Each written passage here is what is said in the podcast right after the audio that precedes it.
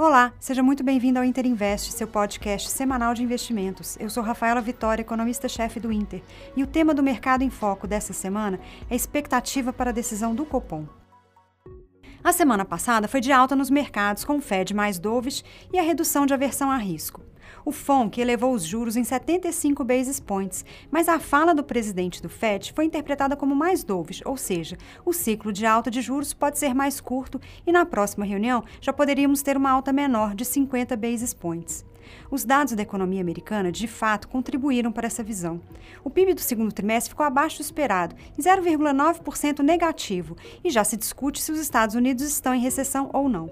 O mercado de trabalho ainda mostra sinais de aquecimento, mas os dados do mercado imobiliário também indicam uma desaceleração. Apesar desses fatores indicarem a queda da inflação à frente, os dados do PCI ainda não trouxeram alívio, com a alta do núcleo de inflação em 0,6% no mês de junho, acima da expectativa. Os juros americanos tiveram queda, com o cenário de recessão à vista, mas as commodities na contramão recuperaram, assim como as bolsas. O S&P 500 teve alta de 4% na semana, fechando julho com 9% de alta. Na Europa, tivemos dados de inflação de julho que ainda apresentam alta e acumula 8,9% em 12 meses na zona do euro. O PIB da Europa do segundo trimestre surpreendeu positivamente, com alta de 0,7%, mas as preocupações com o fornecimento de gás ainda deixam dúvidas sobre a possibilidade de recessão à frente por lá.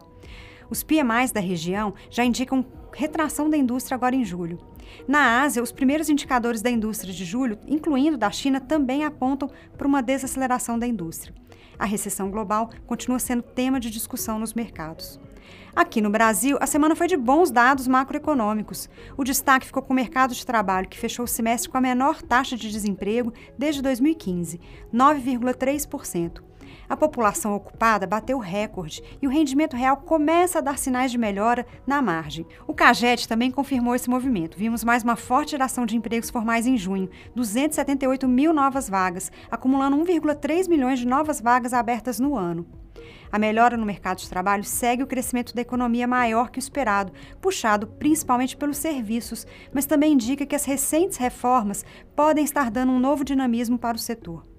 Tivemos também os dados fiscais de junho do governo central e de maio do consolidado, que também confirmam o maior crescimento da economia. O superávit primário consolidado acumula em 12 meses 1,3% do PIB até maio, e os dados do governo central indicam que esse número pode chegar a 2% em junho. A dívida bruta sobre o PIB teve nova queda para 78% e estamos revisando nossas expectativas para o setor público. E mesmo com as recentes medidas aprovadas, ainda devemos ver um superávit primário no ano, que agora vai contar mais com mais um dividendo bilionário da Petrobras anunciado na semana passada. Por fim, os dados de inflação também trouxeram boas notícias, com indicação de desaceleração do IPCA 15 em 0,13% e o GPM, que ficou em 0,21% em julho, os dois abaixo das expectativas. Em parte, essa queda foi efeito do, da redução dos impostos na gasolina, etanol e também na conta de energia. Mas vemos também queda da inflação ao produtor, com commodities agrícolas acomodando, o que indica que a inflação deve ser de fato menor no segundo semestre. E o dado de inflação mais comportada pode ajudar na decisão do Copom essa semana. A expectativa é de uma alta de 0,50 pontos percentuais na taxa, para 13,75%. Mas o BC pode encerrar o ciclo de altas agora em agosto. A curva de juros teve forte queda na semana passada, principalmente nas, ta nas taxas médias e longas, devolvendo em parte o que observamos ao longo do mês. Os juros reais também cederam, mas ainda permanecem no elevado patamar de 6%. Por fim, o dólar também teve alívio, seguindo o mercado lá fora e voltou para 5,17, queda de 6% na semana. A semana começa com os dados mais fracos de PMI na Ásia, indicando uma desaceleração da produção industrial por lá, e aqui no Brasil, além do cupom, estaremos de olho nos dados de produção industrial de junho e da balança comercial de julho. A semana começa com dados mais fracos de PMIs na Ásia, indicando uma desaceleração da produção industrial por lá, e aqui no Brasil, além do cupom, estaremos de olho nos dados da produção industrial de junho e da balança comercial de julho, indicando que começa o segundo semestre em termos de atividade. Lá fora, estaremos de olho no payroll nos Estados Unidos. Será o dado mais esperado da semana, indicando como está o mercado de trabalho por lá.